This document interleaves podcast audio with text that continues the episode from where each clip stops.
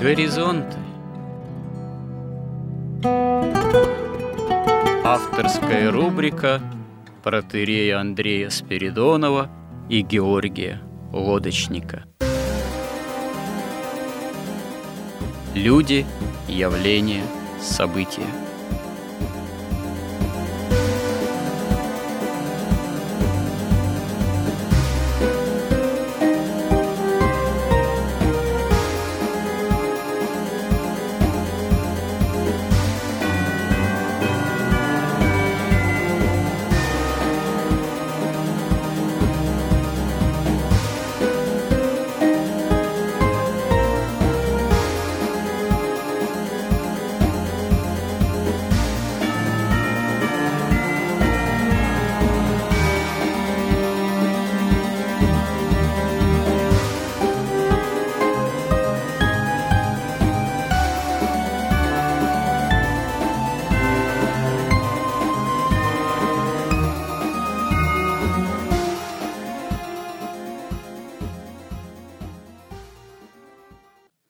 Добрый день, уважаемые радиослушатели. В эфире Радио Благовещение и в нашей постоянной рубрике под названием «Горизонты» я, протоиерей Андрей Спиридонов, и мой постоянный собеседник Георгий Лодочник.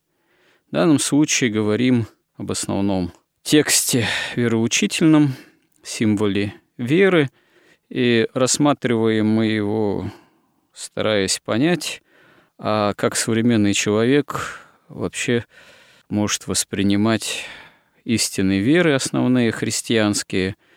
Конечно, мы имеем в виду и аспект такой святоотеческий, святоотеческие толкования, святоотеческое миропонимание. Можно сказать, что, безусловно, элемент такой катехизический, но в первую очередь нас интересует, а вот с точки зрения восприятия именно современного человека, который подвержен воздействию массовой культуры, так называемому такому клиповому сознанию, тому, что можно назвать поведенческими войнами, манипуляцией сознания. Насколько вообще истины веры, они, можно сказать, в головах и сердцах современного человека укладываются, и что нужно для того, чтобы действительно к истинному святоотеческому христианскому миропониманию приблизиться. Ну вот, дошли мы в своих разговорах до понимания Бога Творца, верую во единого Бога Отца, Вседержителя, Творца неба и земли, видимым же всем и невидимым. Ну, пока только мы приступили к разговору о Боге Творце и о том, что мир есть тварная реальность, именно Богом сотворенная. В прошлый раз касались того, что, коль скоро мы исповедуем веру в Бога Творца, мы исповедуем веру в соответствующее происхождение мира, в то, что у мира есть определенное начало во времени и пространстве, да и, собственно говоря, само время-то, да и пространство в таком неком организованном порядке, и астрофизическом, можно сказать, в том числе, оно появляется ведь тоже с творением. Тем более, что современная научная картина мира, которая включает в себя понятие так называемой расширяющейся Вселенной и Большого Взрыва, в общем-то, на настоящий момент более или менее в библейскую картину творения мира из ничего вроде как укладывается. Но, естественно, понятие о Боге Творце, о творении мира не только включает в себя понимание того, что мир имеет некое начало. Благодаря тому, что мир сотворен Богом из ничего, мы уже сказали о том, что в этом смысле, с точки зрения христианской, Богу нет ничто совечного помимо самого Бога, никакой там, конечно, материи, вечно существующей, двигающейся, куда-то там развивающейся с точки зрения такого вот вульгарного материализма. Ну, продолжаем разговор дальше. Я бы сейчас хотел остановиться на понятии эволюции, потому что вокруг вообще эволюционизма, идеи эволюции и противников идеи эволюции вообще очень много действительно разных копий-то ломается. И естественно, что, скажем так, понимание эволюции дарвинской теории такое вульгарное, которое подразумевает не больше и не меньше, как случайное происхождение вообще мира и неорганического, и тем более органического, и случайное происхождение человека от обезьяны, это, конечно, такая действительно атеистическая и вульгарная картина, но есть и более сложная картина понимания того, что мир все-таки как-то развивается, эволюционирует, и весьма возможно, что Бог заложил определенные возможности для внутреннего развития им сотворенного мира. Но по меньшей мере мы в Библии, в книге «Бытия» находим понимание того, что мир, природа, живые существа созданы по роду и виду. Как бы не исхищрялись, насколько я понимаю, такие несколько, вульгарные эволюционисты, доказать происхождение от того вида другого до сей поры не удалось. Скажем так, из кошачьих там не происходит собачьи и так далее и тому подобное. Лошадь там не эволюционировала в какой-то другой вид. То есть то, что вот Богом дано, определенные роды и виды творения, они внутри своего рода и своего вида могут как-то развиваться, но вот промежуточных экземпляров между разными видами и родами не найдено. Так же, как и вот эта известная схема эволюции человека якобы от обезьяны к Homo sapiens, которую мы привыкли видеть еще в учебниках биологии, еще старых советских, да, по-моему, и в нынешних еще можно найти. На самом деле тоже никаких вот таких вот переходных видов от обезьяны к человеку всерьез не найдено. Да, известно, что есть некоторые представители каких-то древних рас, есть однозначно совершенно кроманьонцы, неандертальцы, как ископаемые виды. С синантропами, питекантропами там немножко посложнее, потому что это не бесспорные типы.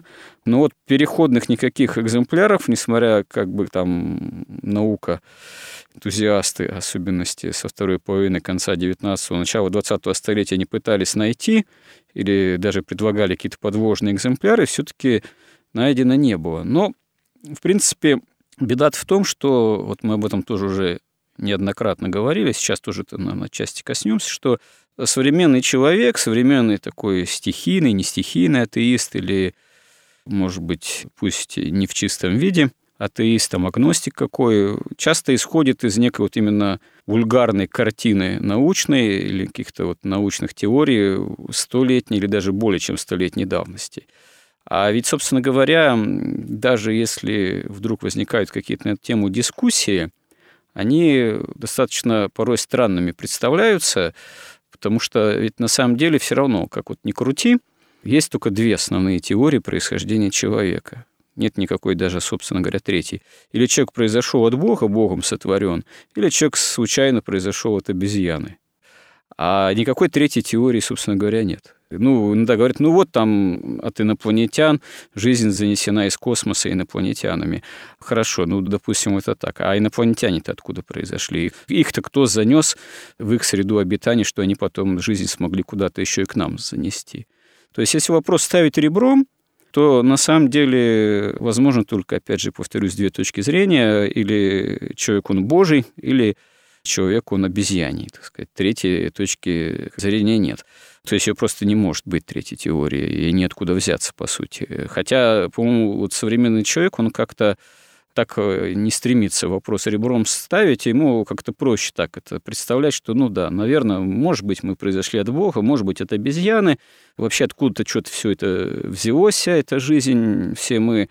Вопрос лучше не заострять, потому что далеко не каждому нравится признавать себя, то, что произошел от обезьяны. А с другой стороны, далеко не каждому тоже хочется признавать, что ты произошел от Бога, потому что тогда встает вопрос как раз веры и неверия, там, покаяния, исполнения заповедей и так далее. Вот как вы думаете, Георгий, туманность некая вот в умах современного человека в отношении собственного происхождения, она откуда тоже берется и почему она настолько широко, как говорится, представлена в современном мире? Это вот некая неопределенность в мировоззрении именно современного Homo sapiens относительно собственного происхождения. Знаете, на эту туманность, тратятся миллиарды долларов в нашем исчислении, да, и уже сотни лет. А что, не жалко миллиардов-то на это тратить? Целенаправленно, методично это все осуществляется. Поэтому мы сейчас видим уже какое-то в этом смысле совершенство, мне кажется. Совершенство туманности в этом вопросе? Да, туманности, примитивности, такой плоскости, абсолютно плоскостности, поверхностности вообще и клиповости мышления. И самое главное, ведь это как для чего делалось? Это делалось, конечно, чтобы человек остался в рабстве у сатаны. И, в общем, современная религия, которая и продвигалась все эти сотни лет, и делали все эти буржуазные революции, весь их смысл в том, чтобы все-таки на место религии как восстановления в связи с Богом, с Творцом, как бы с познанием истины, пришла религия денег. Чтобы вот у человека же есть свобода воли. Есть всего два критерия, по которым эта свобода воли может применяться, то есть делается выбор в этой свободе воли. Это или истина, или выгода. И вот тут действительно никакого третьего критерия нет. Поэтому если человек, вы хотите ему навязать религию денег, чтобы у него была бы вера в деньги, что именно деньги все решают, они дают счастье, свободу. Вопрос о истине вообще ведь не стоит. Это слово как-то особенно вот в последние десятилетия вообще исчезло. Оно не упоминается. Там слово истина, слово правда, слово долг, честь. Ну, совесть иногда бывает в бытовом каком-то контексте используется, что имей совесть, отдай деньги, ну вот как-то так, да. Ну, почему? Иногда же у нас возникают некие такие, как бы сказать, тезисы, ну, в информационном там идейном поле или вопле, можно даже сказать, что вот нам все-таки нужны какие-то духовные скрепы нравственные. Государство, в принципе, не отрицает наше государствообразующую роль там православной церкви, историческую, собственно говоря, не отрицает, что там православие, христианство, церковь православная, она действительно имеет какую-то определенную ведущую роль, и хотя у нас, конечно, государство там, понятно, декларативно-демократическое, светское, и, по крайней мере, признается равноправие основных исторически имеющих место быть здесь религий, то есть совсем-то некая необходимость духовных ценностей не отрицается. Другое дело, что под понятием духовности вообще ничего не понимается. То есть какие-то размытые ценности. Это, собственно говоря, еще с советских времен берет начало, что вот мы, по-моему, даже это обсуждали, можем повториться, что понятие духовности, оно уж очень заэксплуатированное, заезженное, и духовным можно чего угодно называть. Там духовные поиски там, того или иного кинорежиссера или писателя там, или еще кого. Хотя это вообще к сфере прямо духовной-то отношения и не может иметь. Но, тем не менее, само вот понятие неких духовных ценностей, оно же все равно периодически как-то всплывает. И иногда, как говорится, и в устах сильных мира всего имеет место быть, несмотря на всю, как говорится, власть денег, господствующую это плутократию. То есть, видимо, и сама, так сказать, плутократия, я имею в виду понятие это от именно плута, богатства, да, власть богатства, все же, как вы правильно заметили, да, все сводится к деньгам, но что-то у них все равно, когда они сводят все к деньгам, как-то не все складывается, не все склеивается, не работают все вот эти их схемы идеальным образом, чтобы, как говорится, всем сестрам по серьгам, да, и все были бы довольны при этом. Что-то как-то этот механизм, связанный с деньгами, до конца идеально не работает. Все кризис, да кризис, то один, то другой, то одна волна, то другая, то мировой и так далее. Но здесь можно вспомнить о такой социальной страте, как сейчас говорят, да, как советская интеллигенция. Ну, да. Это что-то невероятно жалкое, вообще просто, знаете, как вот недавно прочитал статью, к сожалению, автора забыл, но название замечательное. «Советский Союз трагически погиб от собственного убожества». Вот это точно можно говорить и о советской интеллигенции, потому что она была как раз вот той духовной частью вот этого советского убожества. Вот они пытались создать духовность без Бога, без Бога, но так при этом, чтобы и в лагерь не попасть, и квартиру получить, и «Жигули» без очереди купить, и при этом быть духовным. И вот недавно я совершенно случайно перечитывал вот такую книжку «Альтист Данилов». Ну да, Рвова писать. Да-да, ну и она тоже, к сожалению, сама по себе выражает вот предел мечтаний советского интеллигента, что человек, абсолютно отвергаясь денег, предается искусству, да, но что тоже абсолютно убого. Но самое интересное, там вот очень четко сформулировано понятие духовности советской интеллигентной женщины. Там она конкретно так говорит, что я хожу на работу только для того, чтобы избежать домашней работы там, на кухне и вообще по дому. Она меня освобождает. А вот смотри, вот твоя подруга, которая там постоянно в семье, она уже совсем погрязла в полной бездуховности. Одна коса торчит, и та натуральная. Вот. Поэтому под духовностью понимается у них что? Ну, во-первых, театр, искусство, там, ну, кому-то даже музыка, там, классическая даже, вот, литература, Пушкин в первую очередь, конечно. Пушкин – это наше все. Вот, и если ты уже Пушкина читал и можешь процитировать, так ты уже духовный человек. То, что Пушкин был действительно духовный, молился Богу и вообще смотрел на мир как христианин и достаточно глубоко, это все как бы уже убирается. Поэтому вот эти вот представления о духовности – это какие-то такие суррогаты духовности. Или вот недавно было, оно сейчас вроде бы сошло на нет, но, на мой взгляд, просто какое-то вопиющее движение – это красное христианство было. То есть красные признали, да, мы потерпели неудачу, потому что у нас уж слишком была убогая идеология там, да, материалистическая. Но давайте возьмем, поставим на ее место христианство и снова все останемся красными христианами. Их не интересует правда, их не интересует истина, их не интересует Бог. Интересует их только свой красный проект, который они готовы оболгать и Христа, и христианство. Кстати говоря, возвращаясь вот к теме о Боге-творце, о происхождении человека от Бога или от обезьяны, вот вы говорите, вот новейшие такие попытки синтезировать, там, я не знаю, революционные коммунистические идеи христианства, они в таком случае изначально-то все-таки мировоззренческий посыл, они какой имеют в виду? Что да, раз они тогда вот как бы принимают какие-то христианские принципы, они тогда что, признают, что все-таки человек произошел от Бога, но надо при этом его как-то социально все-таки его поправить или как? Просто если взять классический там марксизм с ленинизмом, так сказать, там схема-то нравственная понятна. Если человек произошел от обезьяны, то, как говорится, что с него взять-то? Понятно его несовершенство, он еще не развился, это еще не вполне, несколько, можно сказать, еще недоразвитая обезьяна человека. Надо его вот социально скорректировать и загнать в светлое будущее. Тогда все будет замечательно. Обезьяна бывшая найдет свое, можно сказать, рай в этом неком коммунизме. Но когда человек произошел от Бога, то очевидно, что его несовершенство – это следствие грехопадения, разрыва отношений с Богом. И задача-то не социальное переустройство глобальное, коммунистическое главное, а внутреннее переустройство человека для Царства Небесного.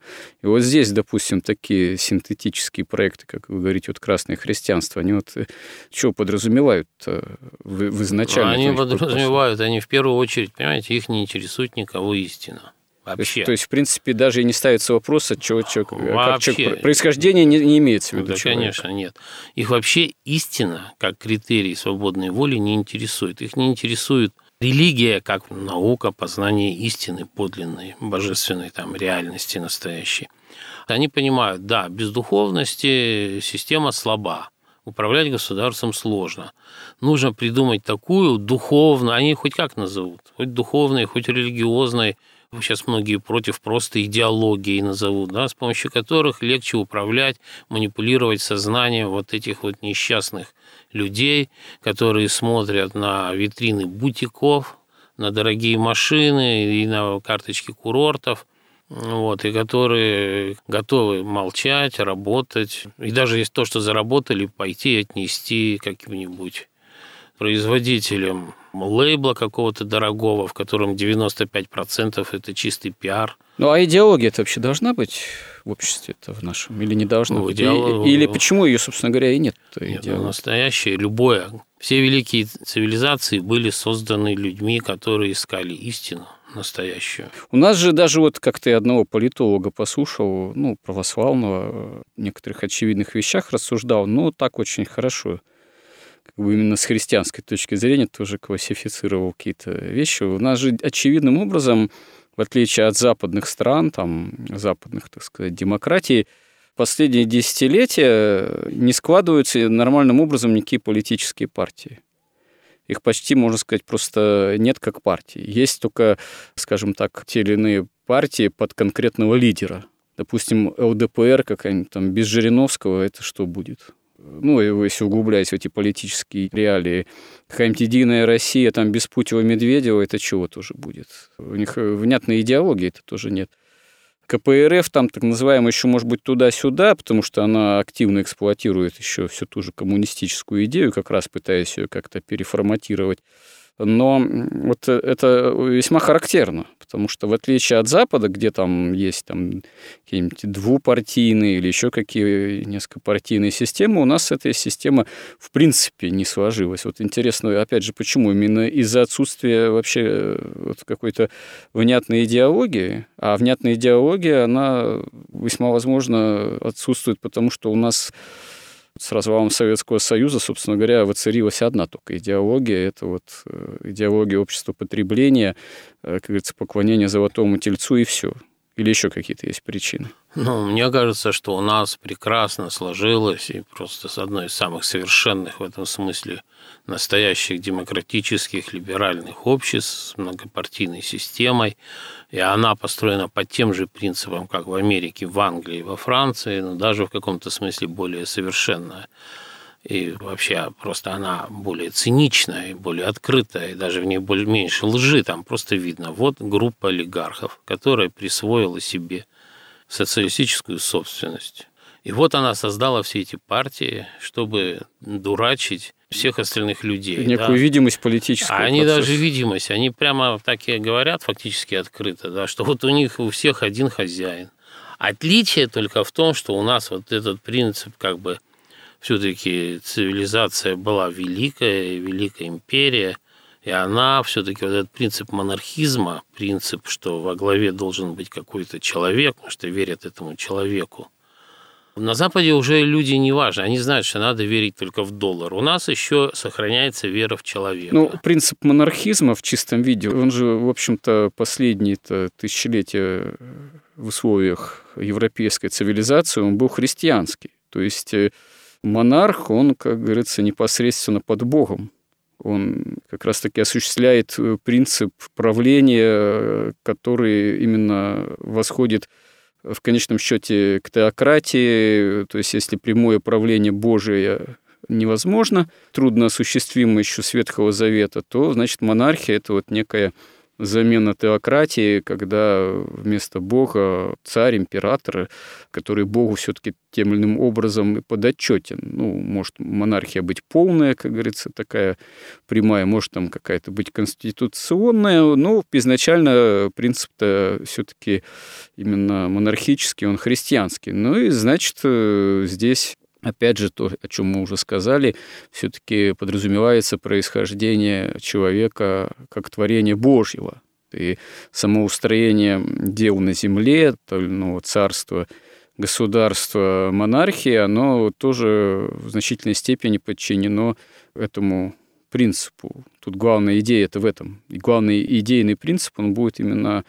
в том, что все в конечном счете подчинено заповедям Божьим. Вот, и человек произошел от Бога, и, собственно говоря, цель земной жизни в условиях того или иного все равно царства государства – это следование в царство небесное, в конечной целью имеется в виду. А принцип монархизма, как вы говорите, если он монархия, да, некой все-таки пересажен уже не на христианскую почву, а вот на почву, которая подразумевает главной ценностью деньги, опять же, власть, богатство, он вообще что, может как-то работать все-таки?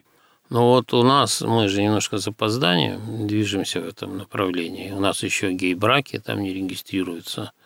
Так что мы тут в этом смысле отстаем. И ну, потом... движемся все-таки, видимо. Ну, да. И после того, когда свергли царя, ведь народ не принял временное правительство, поэтому Сталин потом стал играть роль такого уже красного царя.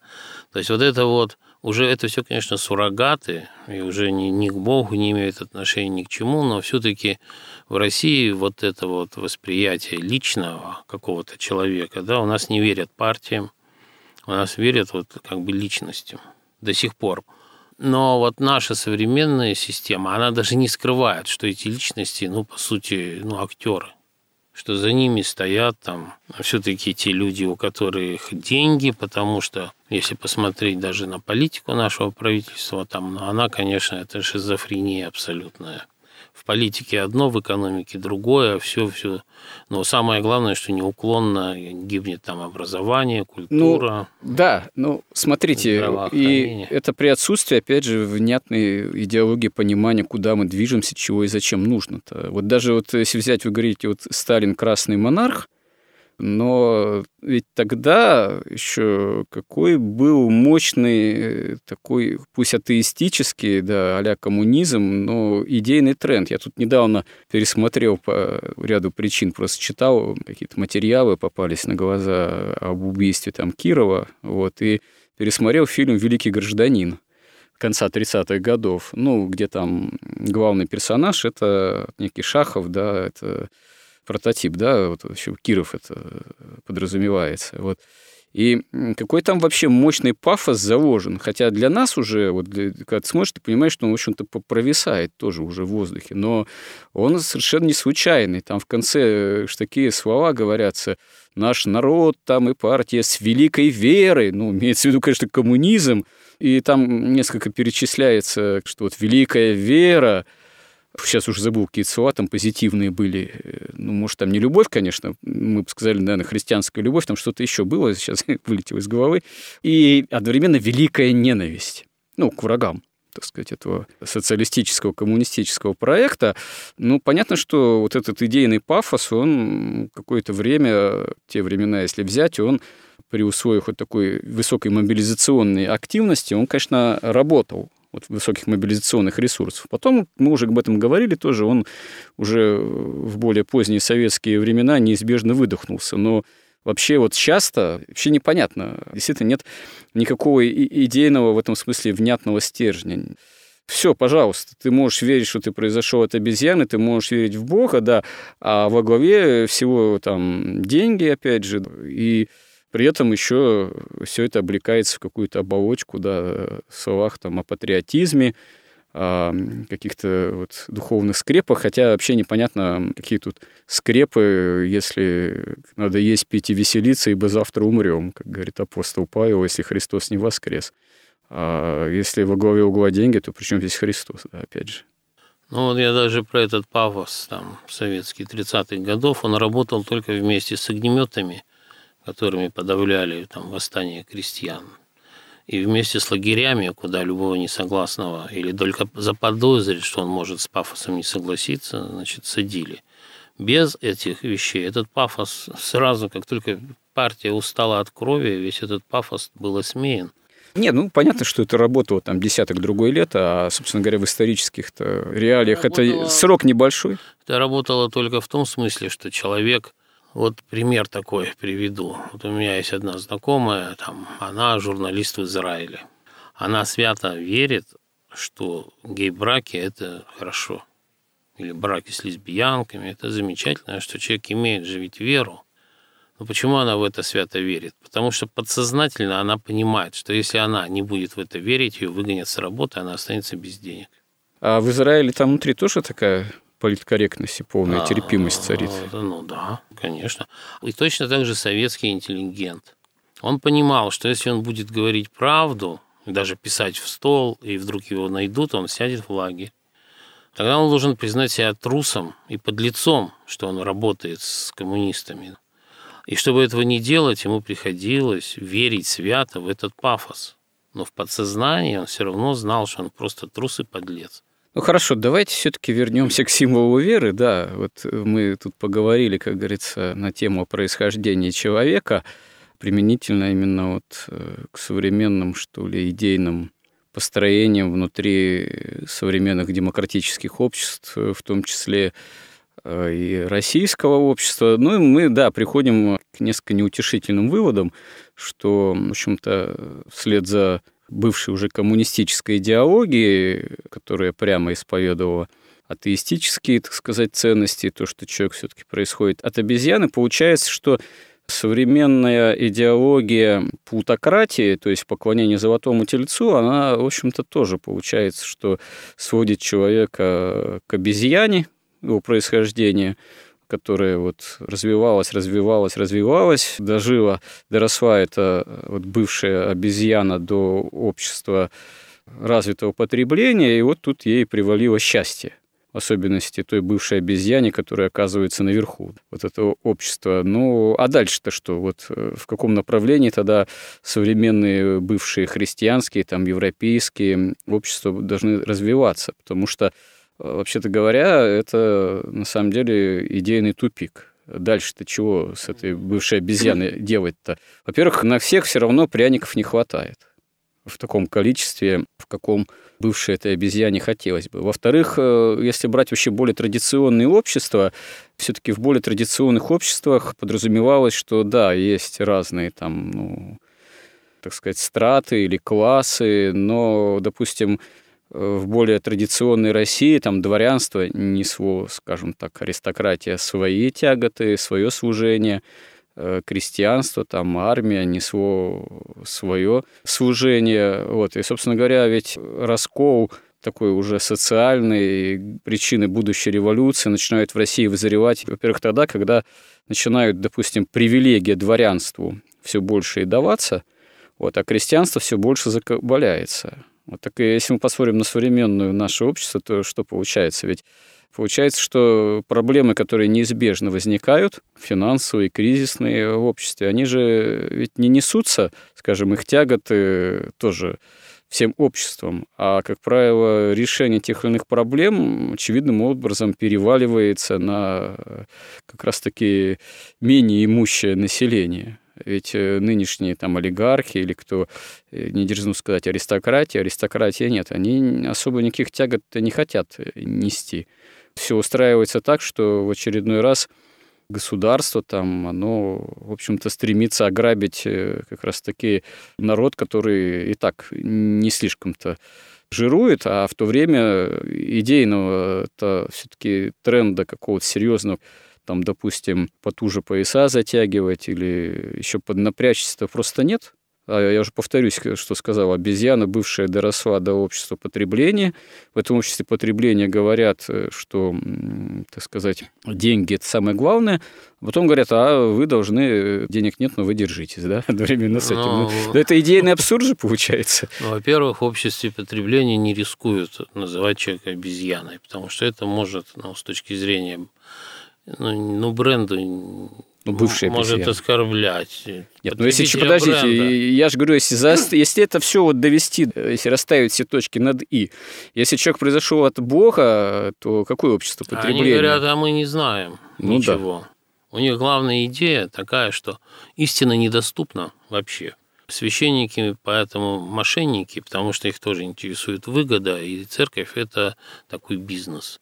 Они такие же, как мы все заняты бизнесом. И думать о том, откуда произошел человек, совершенно не важно, важно, сколько у него денег. Ну да, я так понимаю, это они могут вполне искренне заявлять, потому что для них церковь, она это тоже определенный тогда, получается, бизнес-проект, да, так сказать, вот в общем ряду. Разница еще в чем? На Западе вот эта современная элита олигархическая, она складывалась медленно, и там она состояла из разных частей. Она, ну, в первую очередь, как я считаю, уверен, что вообще инициировала создание вот эту вот элиту. Это, конечно, сатана и те, кто готовит приход Антихриста. Это вот потом пошли на них работать ростовщики, которые накапливали существенные средства и давали в долг царям, королям, и провоцировали войны, потому что тогда монархи лучше, эффективнее, больше занимали и охотнее. И их богатство росло, и в конце концов их богатство сравнялось и стало превосходить богатство аристократов. И тогда аристократы стали утрачивать из-за денег, из-за выгоды, утрачивать свои собственные ценности, как честь и долг, и стремление к истине, и стали их променивать медленно на ту же выгоду. И получился такой симбиоз. Те, кто оставались, вот Дон Кихот на эту тему, допустим, книжка написана. Да-да. Те, кто не соглашались, они выпадали. Может, бедный человек там выпадал из элиты. В элите там перешли, приняли эти ценности, бывшая аристократия, она привела ростовщикам какой-то лоск, они там, ростовщики с бывшей аристократией, уже в какой-то такой симбиоз вступили, да, и вместе стали такой уже финансовой аристократией. И там уже важно было, у кого больше денег, и у кого лучше связи. И все равно они управляются из того же, из единого, из темного центра, и они прекрасно организованы и понимают, что они делают. У нас, наша олигархия, это что такое? Это, бандиты, силовики, которые в каком-то смысле тоже бандиты, чекисты и какие-то там коммунисты. Они все воспитывались в советских школах. Они практически ничего не знают там о религии всерьез. Их это вот туманность понимания, происхождения человека вполне устраивает, потому что... А они, по-моему, сами сейчас... Они не те люди, которые способны управлять государством. Но это вот сериал «Бригада», вот смотрели, там Саша Белый. Классика жанра, вот, да. Вот такая бригада сейчас управляет страной. Там очень важно, что ты мне друг, и не важно, что будет с экономикой. Но если ты мне друг, Кудрин в свое время помог, то ты будешь управлять экономикой. Да, все падает. Промышленность не развивается. Даже докторскую диссертацию сейчас Кудрин защитил, в которой даже мыслей нет о том, что страна, он там прогнозирует развитие, что в ней появится не сырьевая промышленность. Он вообще в это не верит или просто этого не хочет, неважно. Но, тем не менее, он занимает место в этой вот бригаде, понимаете? Понятно. И там у них кто-то хочет, у кого-то там в голове, что нет, мы, Россия, великая страна. И у нас много бабок, и у нас пацаны крутые.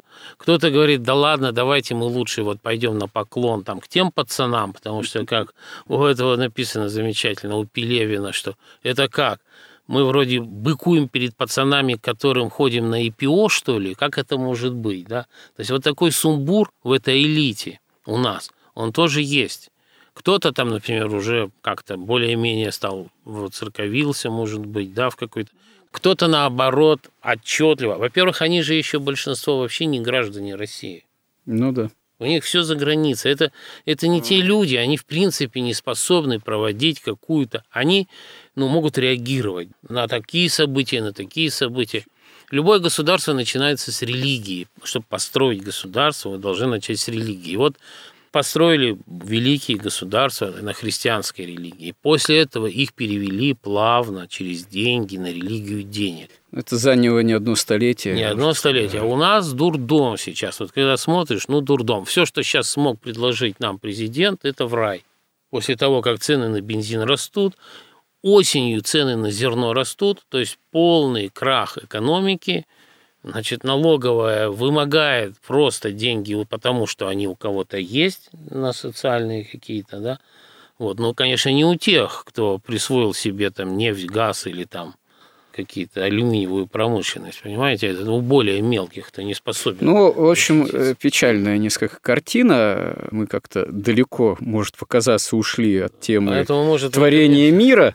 К эволюции, может, лучше вернемся. Наверное, в следующем сюжете вернемся. Я думаю, это, конечно, произошло в этом нашем разговоре не случайно, потому что как раз-таки идейный туман, он как раз-таки в умах и сердцах современного человека, в том числе и власть придержащих, он, увы, и способствует тому, что вот страна, там, народ, общество находится в неком непонимании, в некой неопределенности, а куда мы, собственно говоря, движемся. И, наверное, чтобы вернуться к какому-то более ясному пониманию того, насколько вообще возможно позитивное, как говорится, социальное, в том числе развитие, надо вернуться к ясному пониманию, а кто есть человек вообще, что он действительно произошел от Бога, сотворен Богом, а не случайным образом от обезьяны, которую можно удовлетворить чисто какими-то земными только потребностями. И как это сделать, как вернуться к более ясному идейному миропониманию, это уже, как говорится, отдельный вопрос, который сейчас сегодня мы не будем разбирать. Ну, отчасти мы вообще-то говорили в предыдущих наших горизонтах, еще не связанных с обсуждением символа веры, о том, какие могут быть те или иные пути социальные, выхода из определенного социального же экономического тупика. Но в данном случае очевидно, что вот само по себе общество потребления с его такими, так сказать, неясными на самом деле ценностями, неясным пониманием вообще происхождения самого человека и путей его духовного развития, пока оно вот не имеет твердого фундамента идейного мировоззренческого, оно так и будет, как говорится, утопать в некоем вот таком болоте мировоззренческой туманности и неясности, к сожалению. Но вернемся все-таки к обсуждению, собственно говоря, символа веры и теме вот о Боге Творце, о творении, о эволюционизме, а также, собственно говоря, что такое Бог-Творец всего видимого и невидимого. Тоже очень важная тема, действительно, о мире горнем, духовном, там, невидимом и земном видимом. Вернемся к разговору об этом в следующих сюжетах наших горизонтов. Храни Господь. Горизонт на радио Благовещение.